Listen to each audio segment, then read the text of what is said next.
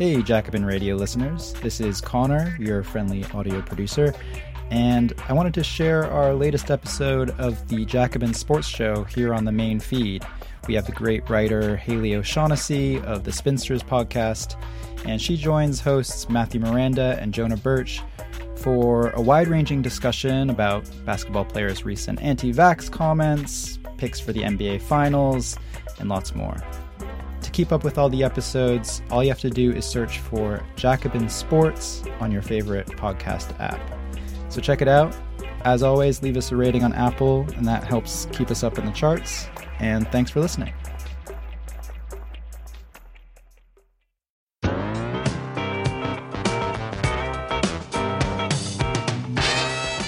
Bienvenidos and welcome to episode 34 of the Jacobin Sports Show.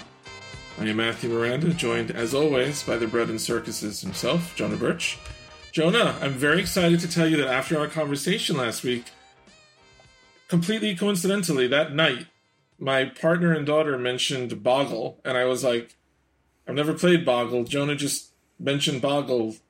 What am I missing with Boggle? So we played Boggle for like, I think, an hour.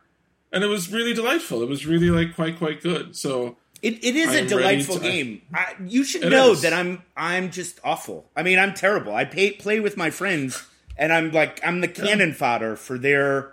You know, this is like I'm a soldier on the Western Front. You know, in World War One, I'm just getting slaughtered on a regular that makes me feel very welcome and like this is probably a place for me. yeah, So absolutely. I may join you in your Boggle extravaganza. Good. Um, but before the Boggle happens, we have today's episode. Today's episode features a very special guest. Our guest is the executive producer and host of the Spinsters podcast, along with Jordan Ligons.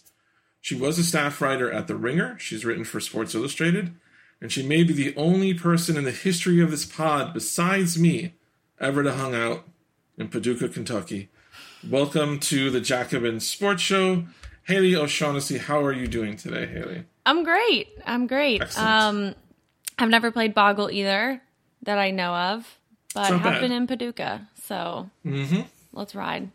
That's like that's like the social boggle. Uh, okay, we might as well get into, if nothing else, to get it out of the way, the main story from the other day, which was uh, the anti-vax comments slash reactions slash reactions to the reactions in the NBA. Um, I have many thoughts on this, but let's start with um, with our guest Haley. There's been time to digest numerous angles of the story. I know you've spoken about it on your pod as well. Um, what stands out to you about this story, just on a human level, or on a media level, or on a celebrity level? it's hard to talk about. You know, it's it's there's so many Mm-hmm. aspects of it. In some in the overarching way to think about it, I get mad at the government for not just paying people to stay home. Um, that it's got to this stage. I think that being upset on an individual level with each individual person who decides to not get the vaccine is never as productive as being upset with the government. So there's that. But then it is so frustrating on an individual level, especially when the people who are saying they're, uh, they have, you know, doubts about the vaccine, or even, you know, I think the real pro- issue is hinting at it having a chip or, you know, all of the things that are obviously incorrect. Um, I even have a relative who was telling my mom that, you know, they put fetuses in it. So, I mean, I have an uncle on the same page, so yeah so there's you know then there's that and and then even off of that there's me being upset that with basketball players with celebrities that you know i think me and jordan talk about this all the time but like it is just a flaw of celebrity that we expect them to have opinions to guide us on social issues public health issues really anything uh, that doesn't have to do with what they do. So that's another issue but in turn with that, you can't, it's a bunch of things where you can't ignore the government failures, but you also can't ignore that these players have a platform, but you also can't ignore that they shouldn't. Um, you know, and also like the information, the way that the, the Biden administration has shown, uh, they want to give good information out there and really market this thing. They've like hired TikTokers and you know what I mean? Like I'm just there's so much frustration at every level, which has uh, manifested today in a tweet I'd like to read Hey. to you guys by the horrible Ted Cruz, who has a you know really like weird Twitter presence because he tries to be playful. Um, so he tweeted, hang on, I actually got to go back because it looks like he's tweeted quite a bit today. He tweeted, I stand with Kyrie Irving. I stand with Andrew Wiggins. I stand with Bradley Beal. I stand with Jonathan Isaac. And then he said, hashtag NBA, hashtag your body, your choice, which is just makes me uh-huh. want to rip my fucking hair out because that's so ironic. And then Stan Van Gundy responded to it and said, hold on, let me pull up his response because this was equally, I'm like, you might need to like get off Twitter, Stan Van Gundy. He said, hell froze over. Ted Cruz standing with black people. And then Ted Cruz quote tweeted Stan and said, Your party, ellipses, founded the oh, KKK. Oh my god. Your party, ellipses, wrote Jim Crow. Your party, wrong your. So the first two yours, he's done the correct spelling. This one, he's doing Y O U apostrophe R E, which is like maybe he's getting flustered in the middle of it. Ellipses, filibustered the Civil Rights Act of 1964. Your party, pivoting back to the correct spelling. Ellipses has a sitting governor, Virginia, who featured a picture of a Klansman in his yearbook. Your party, ellipses, opposes school choice, the top civil right issue today. So, um, just a dumpster fire. Wow, there's a lot to unpack there. so much. But the main thing is, like, guys, if he and then he's he's got a bunch of tweets about like I am so in support of LeBron James because LeBron was calling it a personal issue, um, which is the other thing, I guess. And I'm sorry, you guys cut me off from talking, but implying it's a personal issue when it's clearly it's not. it's not. It's not a personal issue. Um. So yeah, there's a lot. There's a lot.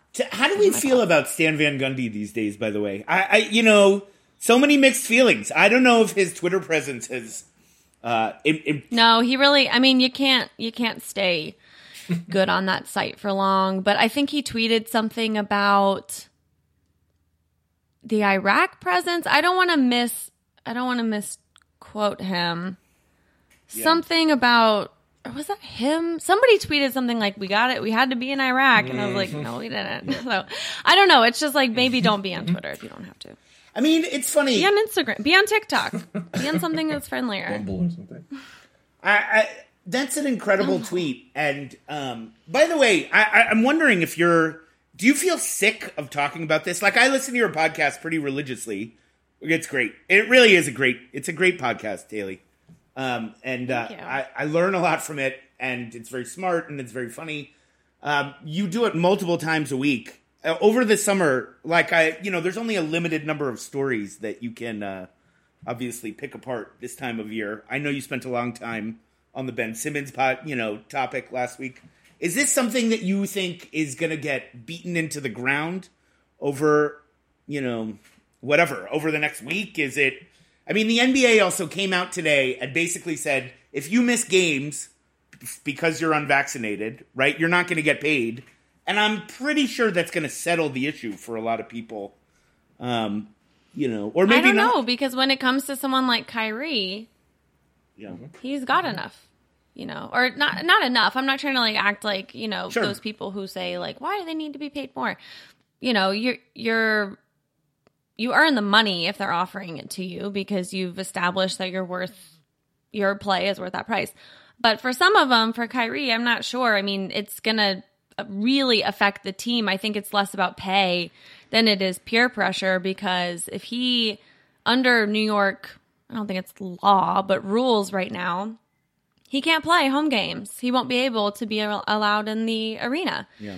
So I think the pressure of the Nets doing well might affect him more than money. I don't know if that's true for like Jonathan Isaac, but I I'm not sick of talking about it in the same way. They're just they're a little bit incomparable because with Ben Simmons, I'm like, guys, he just wants to go. Yeah. Philly fans are obsessed with him. Hmm. They're obsessed. And this I tweeted the other day, like, guy, he just doesn't want to do it. Just kind of like let it be.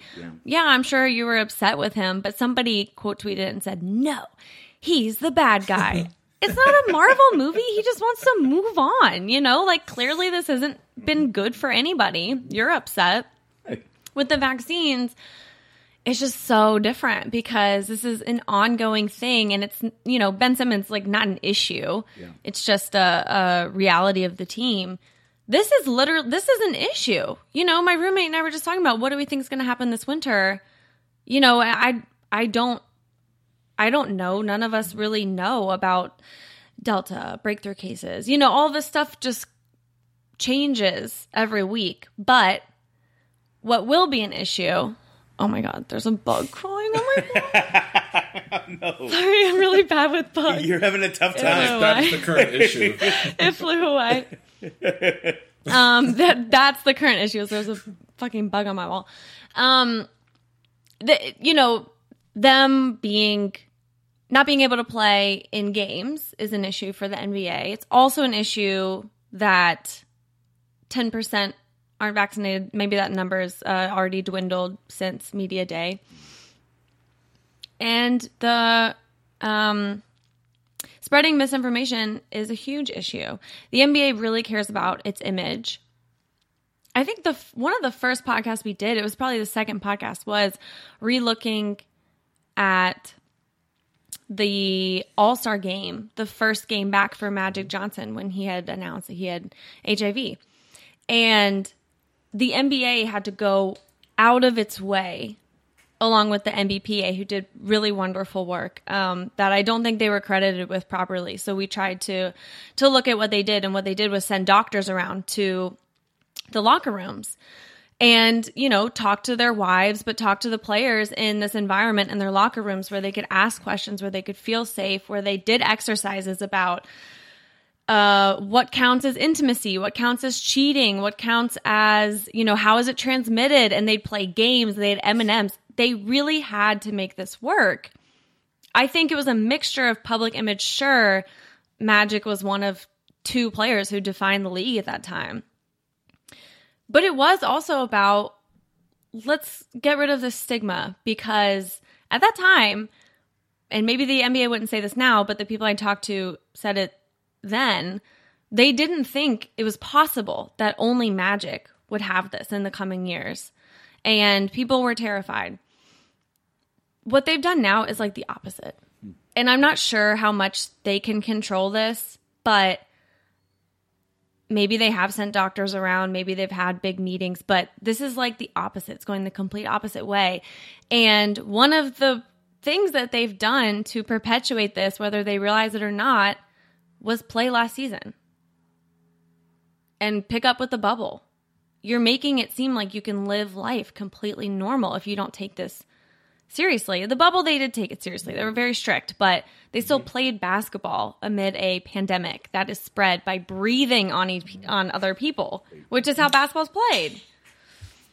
So I, I, they've put themselves a bit in this position. I'm not saying it's entirely their fault that some of the players are loud anti-vaxxers, but I mean, it's funny because I, you know, if there's a silver lining to this whole thing, it's really clarified for me what drives me and I think a lot of us crazy about Kyrie Irving. And Kyrie, you know, uh, so I'm a Celtics fan. Just I'm from Boston.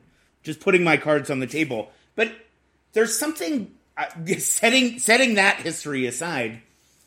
Someone who often has taken he's he's kind of gestured at things I think are politically important or good stuff around Standing Rock, around Palestinians.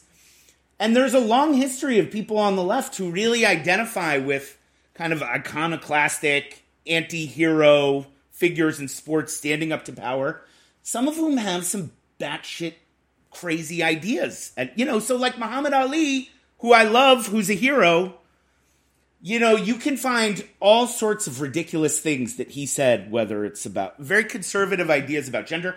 Go online and Google Muhammad Ali interracial relationships, and you will find a clip of him saying ins- absurd things about you know how uh, black people should be with black people, Jews should be with Jews, and you're like, well, that's fucked up, right? But but when it came down to it, there was actually some kind of belief system there, and on some crucial question, I mean, the Vietnam War, he took a stand that cost him something, and there's something about Kyrie that and and all of this, it, it it's part of the whole do I just want to got to do my research thing, which we all know is completely disingenuous. It's the same way when people say I don't see race, we know they're being disingenuous and they mean something else. I'm not, you know, I'm I'm not drawing a one to one comparison there, but there's this political aesthetic, and it ties together Ted Cruz with these people, however much they want to deny it, with Kyrie or Andrew Wiggins.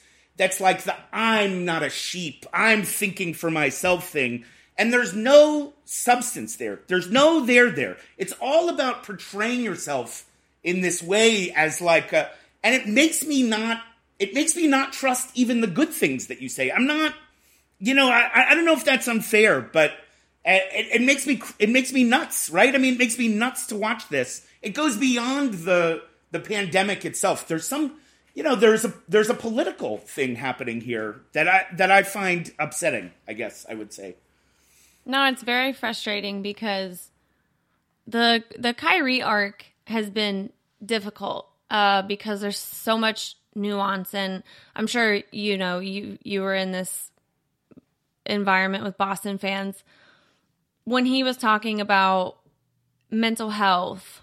I'm always inclined to take his side over Celtics fans, sorry, um, over any sports fans. You know, we have a really hard time, it seems, as a whole, reconciling with the fact that that is more important than our trophies that aren't even ours, or even games played that aren't, you know, that don't matter, Absolutely. won't lead to a championship. And he also seems to have this really unique thing in 2021. yeah we're still in 2021 2021 2020 where his activism isn't isn't for his for clout i don't want to sound so cynical to say that all the well-known activists now are doing it for clout but he certainly never took that approach and although he expressed a lot of frustration at being misunderstood and misinterpreted, I do think what he did was more important than what the leaders of the NBPA decided to do also as a reaction to some things in the last couple years. And I have a hard time criticizing any of it. I'm not in their position. Yep. But with Kyrie, I just admired it. I thought this was really unique the way he's doing it. And even though he gets so much shit because he didn't get along with the team and it all kinds of bleeds together. Um, for Boston fans are going to hate him no matter what. Yeah. Sure. Right? But there's something so unique about the way that he has gone about what he cares about, the way he's stood up for himself, uh, for mental health and just needing a break and meshing or not meshing with people. There's so much of the NBA, well, sports and athletes that it sort of removes them from real life. This kind of goes into the Ben Simmons things too. Do you like all your coworkers? You know, have it's you ever quit point. a job because yeah. it's unbearable to, to work for a certain person who doesn't, who slights you, who doesn't believe in you? Yes, none of us know what has actually happened, but we've seen what happened in the press conferences. I would not like that. Um, we've all quit jobs or we've hated jobs or because it's not a good situation or maybe the city's not even a good situation or you need to leave and be close to your family. I don't care what it is, but just because they're getting paid a lot more than you or me, I mean, I don't, I don't know what you're getting paid, but they're getting paid a lot more than me doesn't mean that all of these situations aren't aren't similar. You know, we can't put through lines through them. So yes, I I I feel for Kyrie, or I have in the past, and then this shit happens, and it makes me so upset because in some ways I really admire the way he approaches things, and in other ways I say this is actually really damaging. Mm-hmm. Like this is really damaging. And there this is the the thing I probably should have brought up earlier when we were first talking about this. It's not the same for me trusting something that comes out from the government because I'm white. My family's white. It's not the same. There's a history there that's different. I'm sure our family stories are different. You know, I've never had any conversations with my family about does the doctor believe you? Are they listening to you? You know, are they taking you seriously? Um, it goes I mean, there's a there's a long history there. So I try to acknowledge all of that. But it is really frustrating. It's so frustrating to be such a fan of a person and defend a person and then this happens. And with someone like Jonathan Isaac, I'm like, yeah, no shit, you know. I saw this tweet the other day that said if he ever told me he really believes in something, I'm going the other fucking way. and I would too, but and Bradley Beal's that was really annoying too. I think the the main thing from media day that really frustrated me yeah, the misinformation, sure. Like you just you're saying something like millions of people don't watch you say it.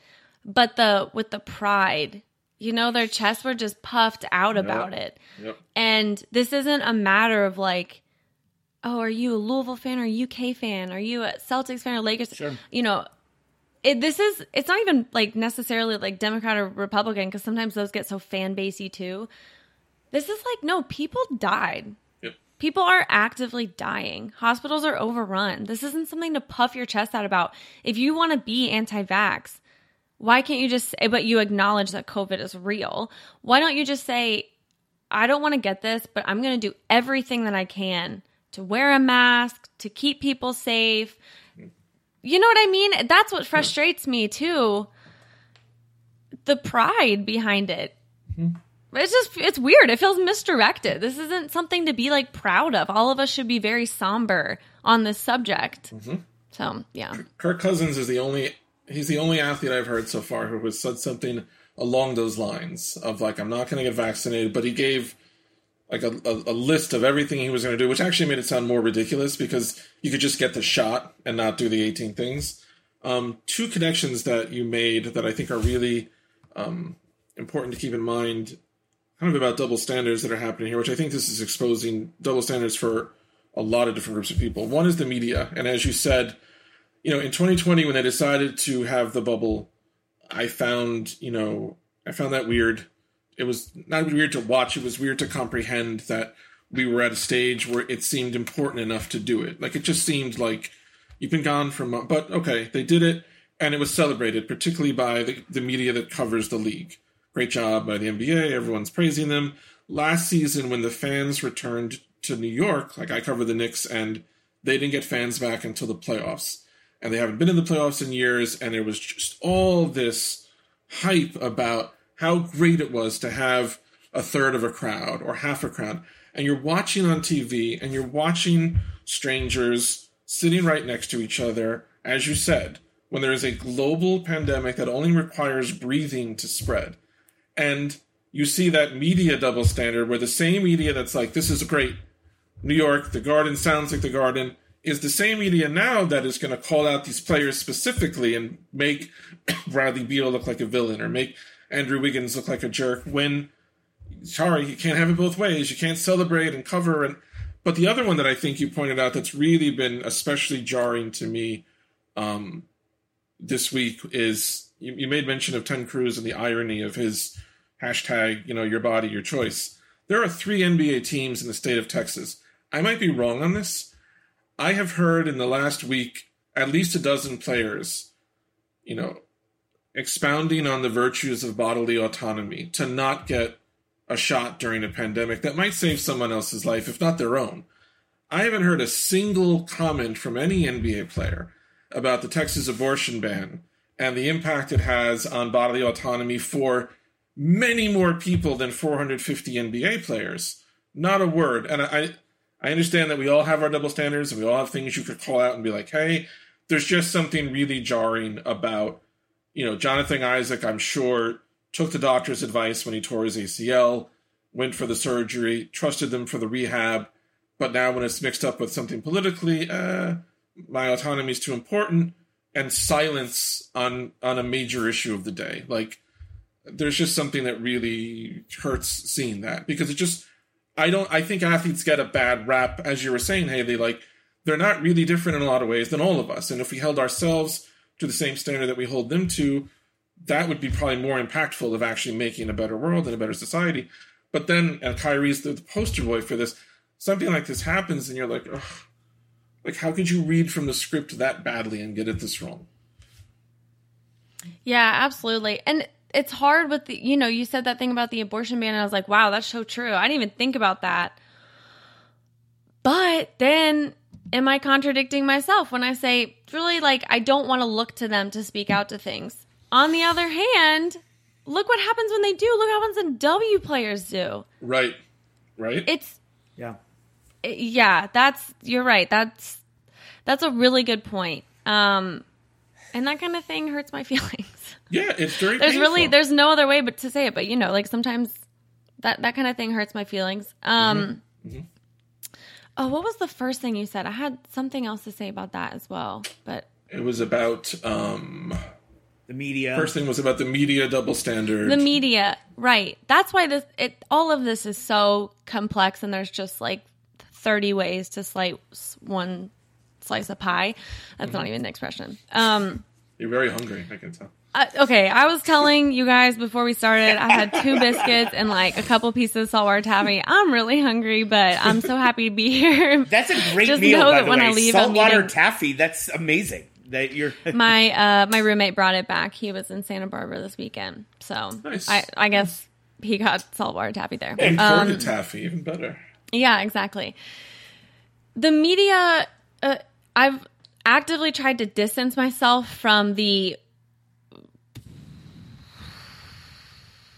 title sounds pretentious from the zone of, of media, I guess, because I have a huge issue with the structure itself.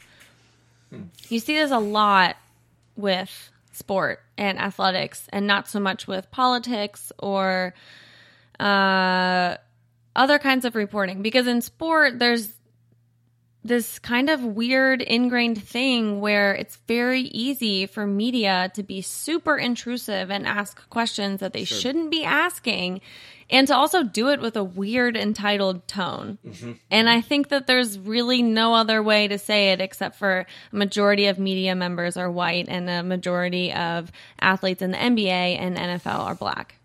And so there's this really uncomfortable dynamic that is called out a lot, but is not still fixed.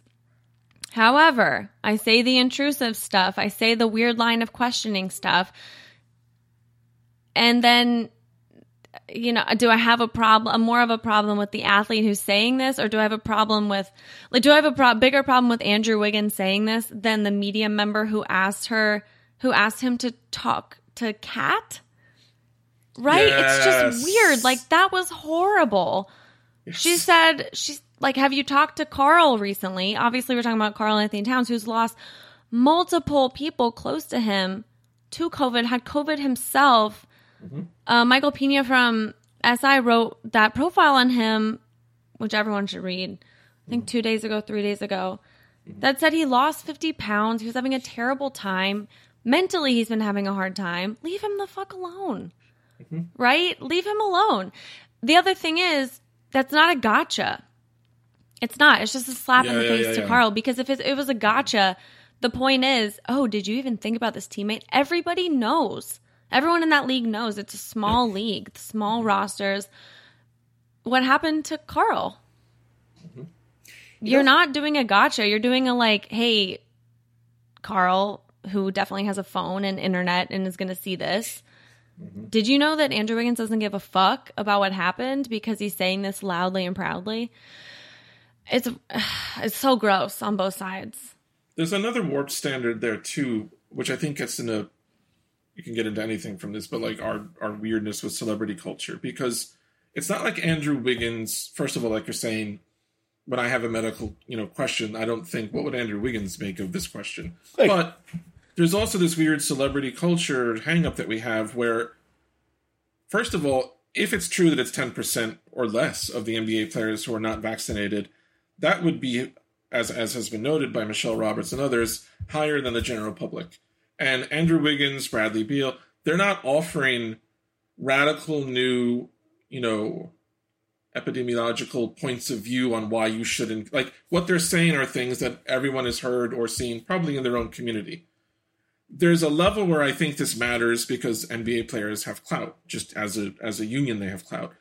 There's a part of me that wonders, like, are we digging a little too much into these people specifically because it's NBA Media Day and we have access and we're used to expecting, okay, you're you've been asked a question, now respond and, and follow up. When I, I don't feel like I'm learning anything from the players. It was a sad day. It was very sad, literally, that day on Twitter to scroll through, especially Isaac's comments, like just made me sad. But they're not. It's not like, oh my god, where is this cult coming from? Like we've been hearing this since last year. Is it a big deal?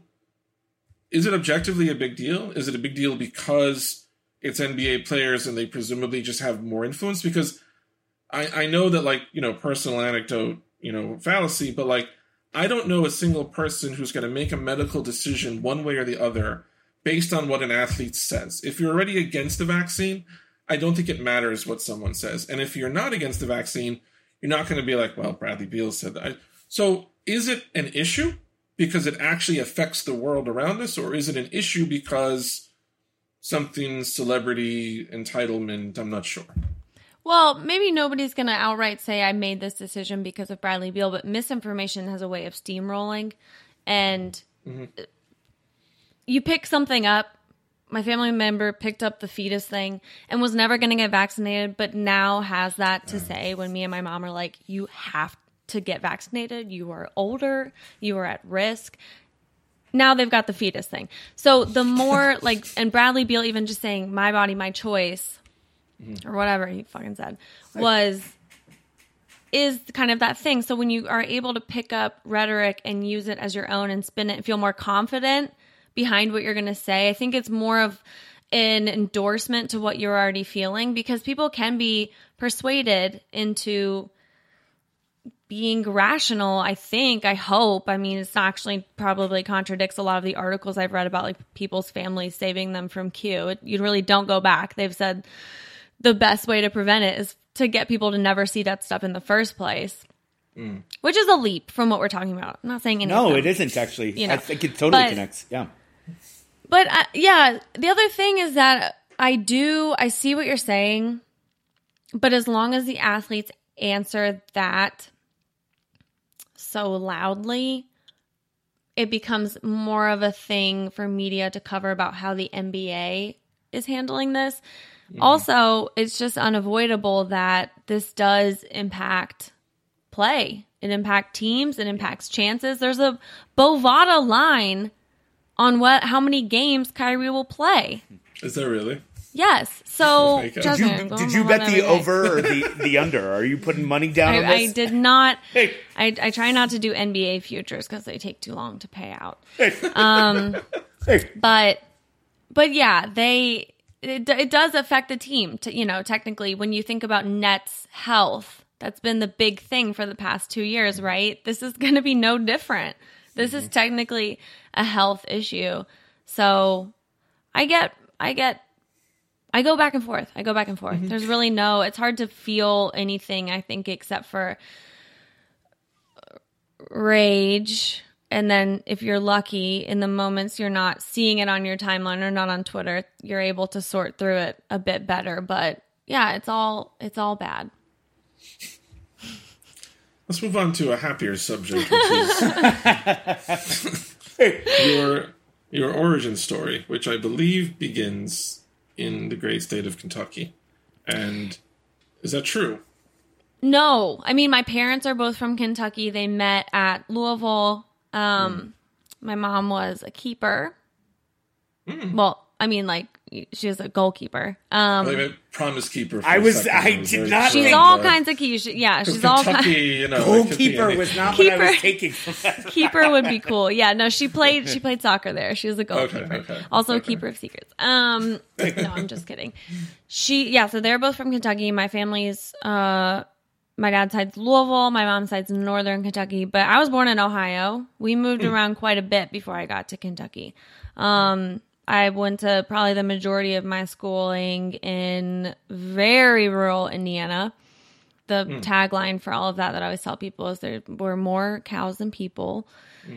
in the town I grew up in, and the closest Walmart was like 35 minutes away. Mm-hmm. So very small, um, almost too small to that college sports were the thing there. So NBA came a bit later. And yeah, then I went to school at Louisville and uh, lived in Kentucky after that. But Hey, that's home for sure. Can you teach us how to say Louisville the right way? Because there's no way I'm. The, I don't think either of us, as true Northeasterners, have any any fucking clue how to do that's. Uh, strange. Well, let's hear it. Let's hear you both say it.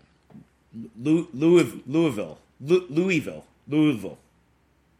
Sorry, The last one was good. What Okay. about you, Matthew? Louisville. that's a Long Island. No. You know, you They got it wrong. He's trying to say coffee. You know, No, that's horrible. That's the worst. It's Lou Yeah. uh Lou, uh, Vol Louisville. Louisville. Louisville. Wow. Yeah. If you are like from from there or from maybe a southern more southern part of the state, it's Louisville. I like that. Let me let me ask you this question: Does does Rick Pitino say it correctly? That's my real question. You know, did he say it the right way when he was when he was there? And and what are your feelings about Rick Pitino now? As the Um, I actually don't know if he said it correctly. I think that we all loved him so much that even if he didn't, we probably just like blacked out every single time. um,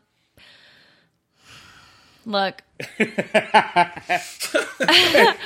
I it's one of the like problematic things about me that he was just such a big part of my childhood and adolescence that I I love him. Like there's you know, I mean, I just there's some sports people where you're like, yeah, you're kind of a problem, but I just I really like him. yeah. You know, it's my my brother and I like always would joke about when we were um he was high school, I was middle school, like the when we got our own apartment, like the different Louisville shrine things we would make. Like it was obviously a joke where we were never going to take it that far, but Pitino was always one of them. And then like when Charlie came and coached football, we just loved him too. It was it was a beautiful time before I knew sports. I also had a bad side, and so Yeah. I I hang on to that memories from that time very intensely, and I think that's why I still have fond feelings about Rick.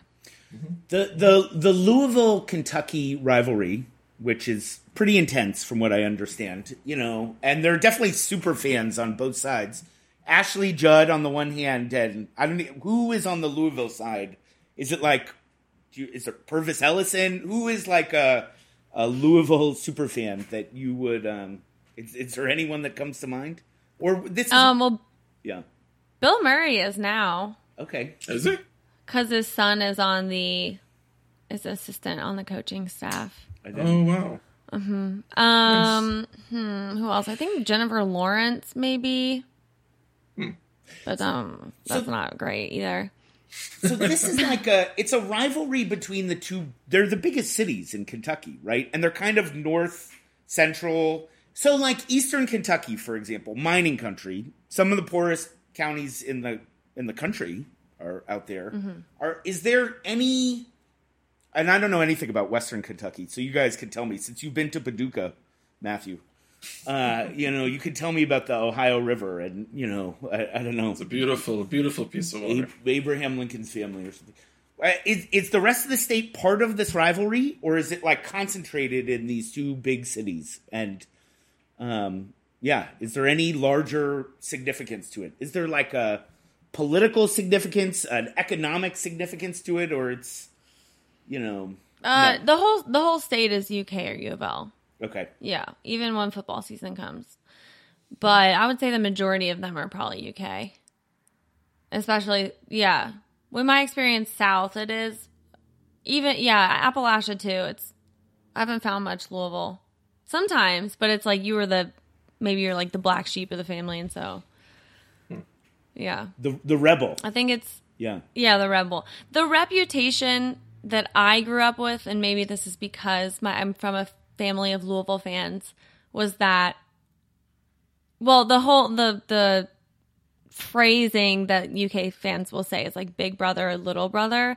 And so it was always felt like the underdog and the ones who did it right because we were so sure Cal was paying the players, which is so funny now because I'm like, yeah, you should be good for them. Um, but you know, we were just and our players wouldn't go off to school right or go off to the league right away. So I do think that it was that made it um, possible for us to develop more of a fa- you know fan relationship with them. But you know, so then you grow up and you're like, well, maybe they should just go make the most of the living that they can so they can retire early and be happy and not have to work. but that was the reputation when I was growing up. Since the last like eight years have just been hell and horrible. And every year there's like three scandals and people are arrested and things are taken away and, you know, r- recruits, scholarships, a championship perhaps. So that's, uh, it's been a, a lot of heartbreak and the happy spot for me has been the women's team. Mm. Just fantastic. Um, mm-hmm. So much fun to cheer for. It feels like it used to feel cheering for the men's team, but now it's just so much scandal, and it ha- it's not ending. I was just talking to somebody who covers Louisville, and they gave me some information that made me very sad. That I'm sure is going to mm. make everyone very sad in a week or two. It's a lot. It's a lot. It, I've definitely had to turn for happiness elsewhere, hope and happiness elsewhere. You know what, Haley? We're going to turn right now to hope and happiness elsewhere with a brand new segment that I'm going to say we did not steal from your show. We are sampling it from the Spinsters. You mentioned in your last episode you guys did a true and false, but there was also mention of truth or dare, and I found it interesting that you pivoted away from that. We don't hide from that here at the Jacobin Sports Show. So we're going to be doing a truth or dare trip through the world of sports. A little different. I will ask you both questions, truth or dare, but they don't have to be personal. They may just be about sports. So, truth, using your head, Haley and Jonah. Who does your head tell you will win the NBA title this year? Your logical, rational, no heart, no feelings. What does your head tell you will win it all? Before media day, I would have said the Nets. Yeah. Uh, I I just logically I'm I'm gonna I'm gonna choose the Celtics, but uh, no no. What if what Big listen, Pritchard guy. Big Dennis Schroeder guy. Hey, Enes Kanter is really going to matter this time around, I promise. He, he makes What if- layups like you wouldn't believe. Listen, you know he's he's very quick. He adds a lot to the to the team. What if the Sixers shock us all and somehow come back? Would that be even as a Sixers hater? That would be a great story. I I would be totally into that if if Joel Embiid somehow leads the Sixers to a championship with or without Ben Simmons. I, I would be very impressed by that. I don't think it's If gonna there's going to be a surprise team this year, sort of like how Milwaukee, pe- I don't think people were expecting them to actually follow through on it last year. I think the surprise team is going to be the Nuggets. yeah. Nice. I really do. Uh, I don't even. I don't think the Lakers are a safe call either. I just don't feel good about their longevity. Probably because they've already lived so much life. a lot of years, a lot of miles on that team. yeah, 10, 10 years ago, they're definitely the favorites. Hey. Maybe not now. So I dare you now to answer with your heart. Forget your brain, forget reason. Hey. Who does your heart, and I don't mean your favorite team, because obviously Yeah. I know who Jonah will pull for, but I'm saying the longest long shot, the longest dark horse that you think, you know, you're not going to pick the the Pistons, but like, who's the longest long shot that it would do good for your heart, not as a fan of the team, just as a human being, if this team wins? And why is the answer the New York Knicks? I'm sorry, whoever you want to, whoever you want to say, go ahead, go ahead. I was wondering because I, looked at the email just before we got on, and you said that maybe we'll talk about the Knicks, and I was like, why? but this makes Oh, a there's lot so of many sense reasons, now. so many reasons. Um, well, it's actually the I'll say it is the long shot that I said. I think it's the Nuggets. I don't know why. I just have a feeling about that. Well, I do know why. Uh, I think it everything is lining up at the perfect time. I think Jokic is going to be even better than we've ever seen him before. Mm-hmm. I actually don't know Jamal's timetable, It's close. but Like he- he, will return sometime in the season. Hmm. Maybe not. I the love them getting Gordon. I love. Yeah, I, I thought last year if they were healthy, they I would have had them coming out of the West. I think. I don't know anymore how I feel about the Suns mm-hmm. after that weird. playoff series, but Yeah. Haley, you're as a as a L- LAer, L- Los Los Angelino. How, how do we feel about the Clippers as a? I mean, you know, LA's second team, which I know lots of people hate, but uh, what? Yeah, how, how are you? How are we feeling about them? it feels like very mechanical, not in a Yeah. good way. So I never really have too much faith in them.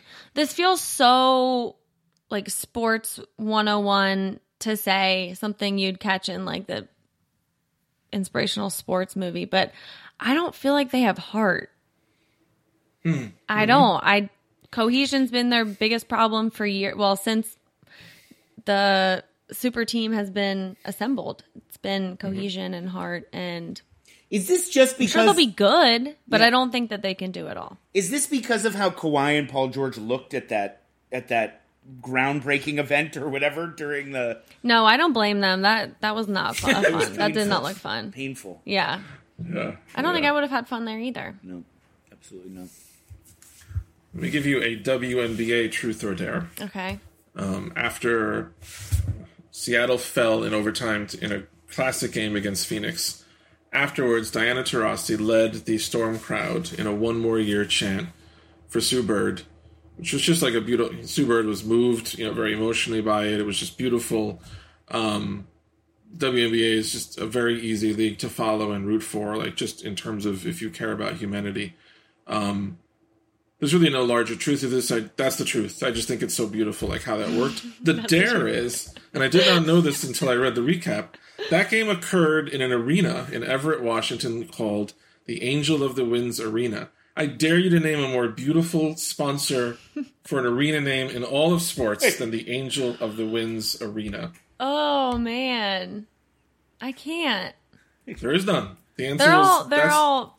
They're all the other ones are, are pretty bad. Can I just? Yeah, they're gross. you know, I live in No, you Milwaukee can't say now. TD Garden. Don't say TD Garden. No, Don't no, say no, any of that no. I'm in Milwaukee, and my students, me and my students are always they're always making fun of me. I had I had them all practice the Boston accent today, and uh, you know, explain to them that my culture is indeed a costume. You know, but I went to the Brewers game on Sunday, and uh, and it's at American uh, American Family Field, which replaced Miller Park. The local mom and pop brewery getting displaced by the gigantic, you know, insurance company. you know, poor the poor Miller brand is just you know it's getting sidelined by these these terrible insurance companies. So I'm very upset about that. Capitalism. It is. Say la vie, Capitalism man. is Say always always the problem. That's Strikes exactly right. again. Yep, it hell of a strikes again.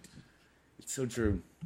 Hey, NFL truth. Tom Brady returning to Foxborough this Sunday for the first time as an opposing player. I know Jonah will be very emotional for that game. I am. There's been speculation that maybe Brady, who's seen it all and done it all, maybe he'll be emotionally rattled by this experience. I want to know the truth. Would you be? If you succeeded wildly in the field of your dreams, but then you had to go back to where it all began. So, Haley, maybe for you that would be the Courier something in Louisville. Journal. Um, yeah, thank you. The Courier Journal. If you if you made it, you know, you accomplished all your dreams, you buried all your enemies, and then for some reason you have to take a trip back to the Courier Journal. Would you be full of emotion, or would it feel like I left this place and I and I'm I'm good? I'm the wrong person to ask because I'm always full of emotion. I cried walking my dog earlier because she looked so happy. Can I just say, Okay. Eh, Haley, you did this episode with um, Katie Katie uh, Nolan, and it was actually really touching and honest. And I sat in my car b- today after class and listened to it for like an extra twenty minutes. It was so I've never heard a sports podcast quite like it. Like it was something very genuine about it. It's I was yeah, I was kind of thrown by it. It was so touching. That's and very sweet. Thank you. Yeah. Katie is uh she's so good at that. At just like disarming people and you know, just talking to talking on a, a obviously on a podcast because we are constantly remem- reminded because we're speaking into mic, so it's kind of hard to not remember, but she's she just makes everything very comfortable. She's very good at that because she's a genuine person herself. So all all kudos to her, but thank you for listening. a fellow Bostonian, you know, a, a fellow masshole. You know, we're we're we're an honest people. That's absolutely true. Um, so, they, would absolute success mean that you replaced Max Kellerman across Stephen A. Smith? That's my other question. You know, is that is that the ultimate dream job? Do you think you could you? How would you do on first take as a you know? I would be really bad because I don't disagree a lot. I like be somebody said one time very early on that Jordan and I should set up the show so we there's a lot of like tension and we disagree and we were just like no that's no. And I think that some things are so silly that they don't need to be argued. If I can tell that you're not arguing or you're arguing disingenuinely, then I'm not going to argue back. So I'd be mm-hmm. really bad at it. And that's also not the end goal. The end goal is to disappear somewhere in a cottage in southern France and raise sheep. Ironically, also Max Kellerman's dream. So it's funny that you would say that. Uh, I wanna That's do the it- spot we're competing for. That's where the real players play the game. Um, I wanted to ask along the lines of this Brady Belichick reunion. The dare question is: I dare you to share the most awkward sports reunion that you have ever experienced as a fan. So I know for myself, when Pat Riley came back to New York after leaving from Miami, and he walked out onto the floor, and the crowd. I have never heard Madison Square Garden boo that loudly, and Riley is literally waving it on, and I felt like my parents were divorcing. It was very, very difficult. I want to know if you have ever had a moment of watching sports where you felt that sincere level of like discomfort and anxiety. well, as an outsider with no stake in it, I thought the Kyrie one was quite uncomfortable. It was brutal. um, coming back to Boston. But I would say the one that has affected me the most, that I've seen the most replays of since, is Pitino going back to UK after coming to U of L. Yeah. Wait, what what was it like? I totally, I don't even, rem- I don't remember it at all. What? Well, um, they boo him? So basketball is the biggest sport in Kentucky. The Hmm. two colleges are religions and political parties. He is despised by whoever he's not with. We're also talking about Kentuckians. What do you think it was like? I didn't know you were a border state during the Civil War. You couldn't decide. I, you know what? What? no, it was That's probably border Right, state doesn't is- border. If you're a border state, then you are with the bad party. I'm sorry. That's just- if you're neutral, you're with the bad party. That's that's what, how it sometimes goes. you got to be conquered. You know. Um, I, I I think for me it might have been Antoine Walker coming back as a member of the Miami Heat in uh, 2005. Oh. You know that was really, Oh, the Ray Ray, Allen. Allen. one. Ray Yeah, Allen. That was more than Ray really awkward. that's yeah. actually exactly. Ray Allen. Yeah. Can I can I That's hard to watch. I don't care about the Celtics, and that's hard to watch to this day. When you hear that, like, Rondo's not in the text chat or something, or Allen's not, that's hard. That's like bullying. the thing that's so complicated is I, I love Rondo. I, I love Rondo. I love him even though he won a championship with the Lakers. Like I, I, I truly love him, and I love KG. And honestly, it's hard for me not to side with them against Ray Allen, even though objectively I understand that justice is on Ray Allen's side. It, does that make me a bad person? These I just told you I still love Rick Pitino, so there you go. Yeah. There you go. Sh- we're all flawed. We are yeah. we're all sinners in this world. One last truth or dare, and it it starts with baseball, but it will not stay there. So I was not aware of this God. until very. don't worry, it won't. It won't stay there. I was not aware until a couple days ago that uh, the Tampa Bay Rays, who are in first and are a lock to make the playoffs and a very dangerous team, are planning to split their games. I think starting next season or very soon between um, stadiums, a new stadium somewhere in Florida, either Tampa, Tampa or can't remember where else in Florida, or and I'm sorry, one stadium in Florida and one in Montreal, and they're gonna put a they're gonna release a logo during the playoffs on the field that amalgamates Tampa and Montreal. And baseball's pissed because they don't want anything to distract from the playoffs. And I find the truth here is that like I can't imagine anybody cares. Like as good as the Rays are, they are like I can't imagine another good team in any sport proposing this and so few people caring. But what I wanted to ask about you, the the dare level of this is if you could apply some level of restorative justice to the world and return any one team that has ever moved back to where they came from, who would it be? It's the easy answer. It's Yeah. Seattle. I mean, why? What about besides. Seattle? Yeah. Seattle's my two. Seattle's excellent. Seattle's number two. Take the Colonels back to Kentucky, damn it. It's good. Just kidding. They were bought out of the ABA. They weren't replaced necessarily. So What about the Nets? no, it's So- it's yeah. it's this yeah, it's Seattle. What about the Nets? Yeah, back to Jersey. Poor New Jersey. So close. They're so close. They I think are. the Jersey fans are just now taking the train. Yeah, nobody's upset by that move. no, no, they they are. The only people who are upset are the players who now pay higher taxes. but they get to live in Brooklyn. So they're doing okay. They're doing all right. they're fine, yeah. What's My your- answer is the Montreal Expos because they Mm. never should have been taken out in the first place. But I don't want them to steal someone else's team. But what, about were you going the- to say, Jonah? What about the Raiders? I feel like the Raiders. That's a tough one. You know, that's that's pretty. That's Oh, the. Rams as well. That was that was pretty Rams. bad. I think I remember stories about the workers being, um, you know, just left high and dry when the Rams Oh, yeah. moved. So I remember that one as well. Wait, can I? So can I ask two truth or dare questions uh, before you go, Haley? Because you tell. Sure. So on you are, uh, you know, we're we're amateurs at this game. You're a professional. Which NBA fan base would you say gives you the the most shit for for what you say on your podcast? Who who are the toughest to deal with? And Well, first of all, podcast is a beautiful thing because people don't really hate listen. People will hate watch. People will hate read, but they don't Mm-hmm. really hate listen. So we don't get actually that much of it. I've had, I had um somebody. I think the only the only mean thing actually ever was, and no, it wasn't mean. Sorry, the only feedback ever that was like um was constructive criticism, and it was somebody um saying after we had an episode about um domestic violence and sexual assault in the NBA that they were upset that we had limited to uh, marginalized genders because it, it does happen um, to boys and men as well. And so I I I was emailed him back and I was like, you're totally right. And I felt really bad. But um, that's really the only crit you know but, but again it was constructive and it was necessary. And the guy was so nice too. And like so no one really hate listens but people do hate read. And from the people who have from that from my um past life it depends because the most regular people who get upset or at the you know most commonly um is are Sixers fans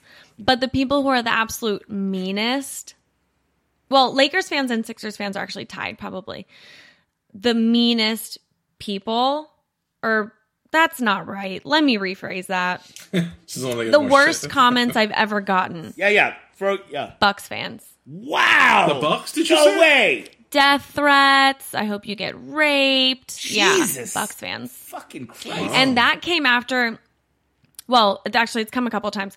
The first one came after I wrote that like years ago before Giannis resigned that they were going to have to think about it because now is a popular move for players if a team has not given them what they need around to surround them to win that they have the option now they feel empowered to leave. Well, fuck me. I shouldn't have said that. But Sixers fans and Lakers fans and to some degree Boston fans, but I just don't really think that I that's not my for at least for the last five years. Like it just hasn't well, the Kyrie stuff actually yeah, yeah. got a lot of criticism. Look, I'm not, you know, there's some terrible Celtics fans. By the way, the Boston media, I think, is the absolute worst. And, uh, and no, I, I honestly, in general, that's shocking. The, what happened to the Midwestern reserved, you know, faux Maybe friendly. it was just one guy and he had like a couple Twitter accounts. I don't know, but That's fucking nuts. quite rude. All right, other other question. So I know that you have chosen as your as your diehard Premier League team, Leeds United. Really, the the most exciting team of the last couple of years in many ways. A kind, you know, live or die with the aggressive offensive game plan. Uh, the team of the year last year. Now that they are winless in this Premier League season, Jesus. are are you in, regretting your investment in a you know i don't want to say disappointment of but really they're they're a big disappointment so far this season how, how do you feel about Well, to clarify a couple of things, last year they really exceeded expectations. Had this season come along last year, I, I think people would be not as as freaked out because the standards weren't set quite as high. Uh, and last year they just really overachieved. It was wonderful. First year since promotion, they're finishing tenth. That's amazing. Second thing to clarify, I'm not a diehard Leeds fan. okay I'm a die, diehard Bielsa fan. okay Ah, I've said this before. I'll say it again. Actually, we have an episode coming up where I I talk to some people who are um great great soccer potters, and I tell them like when he leaves, I'm going with him. I'm out the door. how how old is he is he approaching retirement or am i am i losing my mind he's not that old he's he's someone who's going to need to be occupied by something, and maybe it'll just be like painting after this. But whatever, I'll go to his art shows.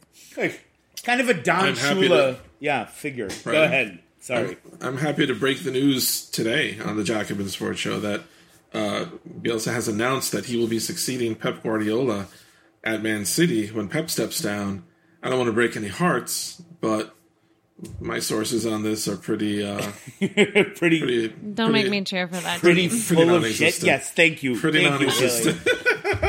you Do not make me cheer. You for are that so soulless. God, you know, have some self respect. Hey.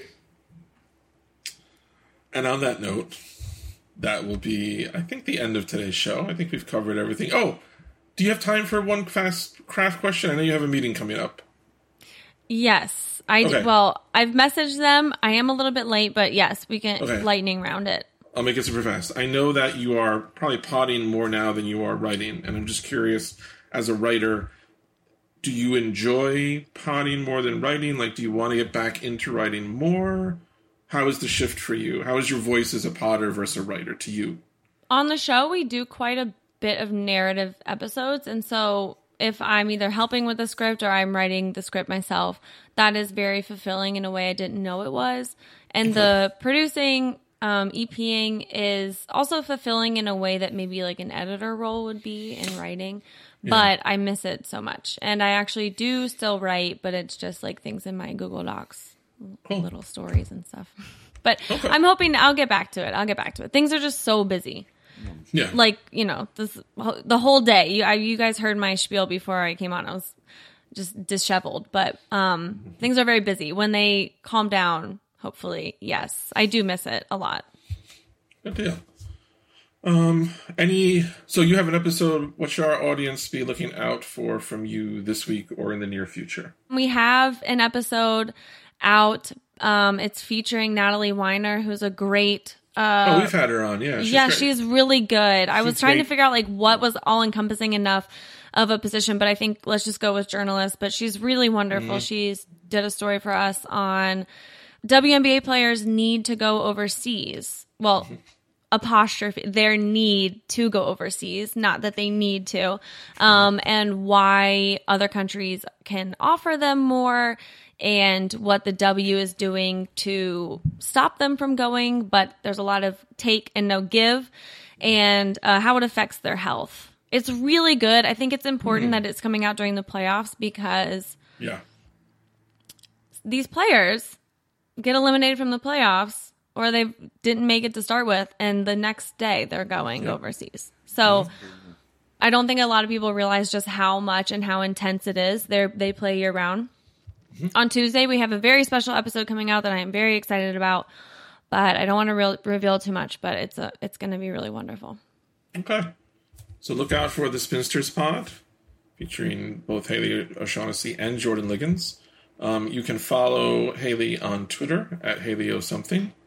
Um, I have two pieces this week to look out for. My Cade Cunningham piece dropped yesterday, and my Jayson Tatum is coming out Friday.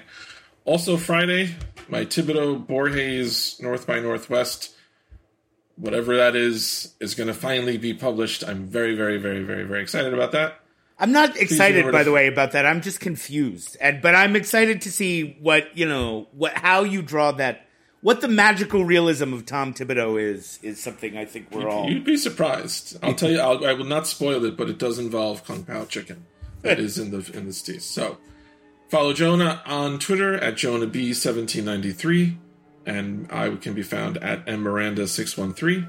You can follow the Jacobin Sports Show on Twitter at Jacobin Sports. Email us thoughts, questions, suggestions. We will have more listener email next week. JacobinSports at gmail.com. Our producer is both the chalk and the cheese, Connor Gillies. That is all for this week's episode. Thank you, everybody. Thank you, Haley O'Shaughnessy, for being here. Thanks, guys. That was really fun. We will see you all down the line. Take care.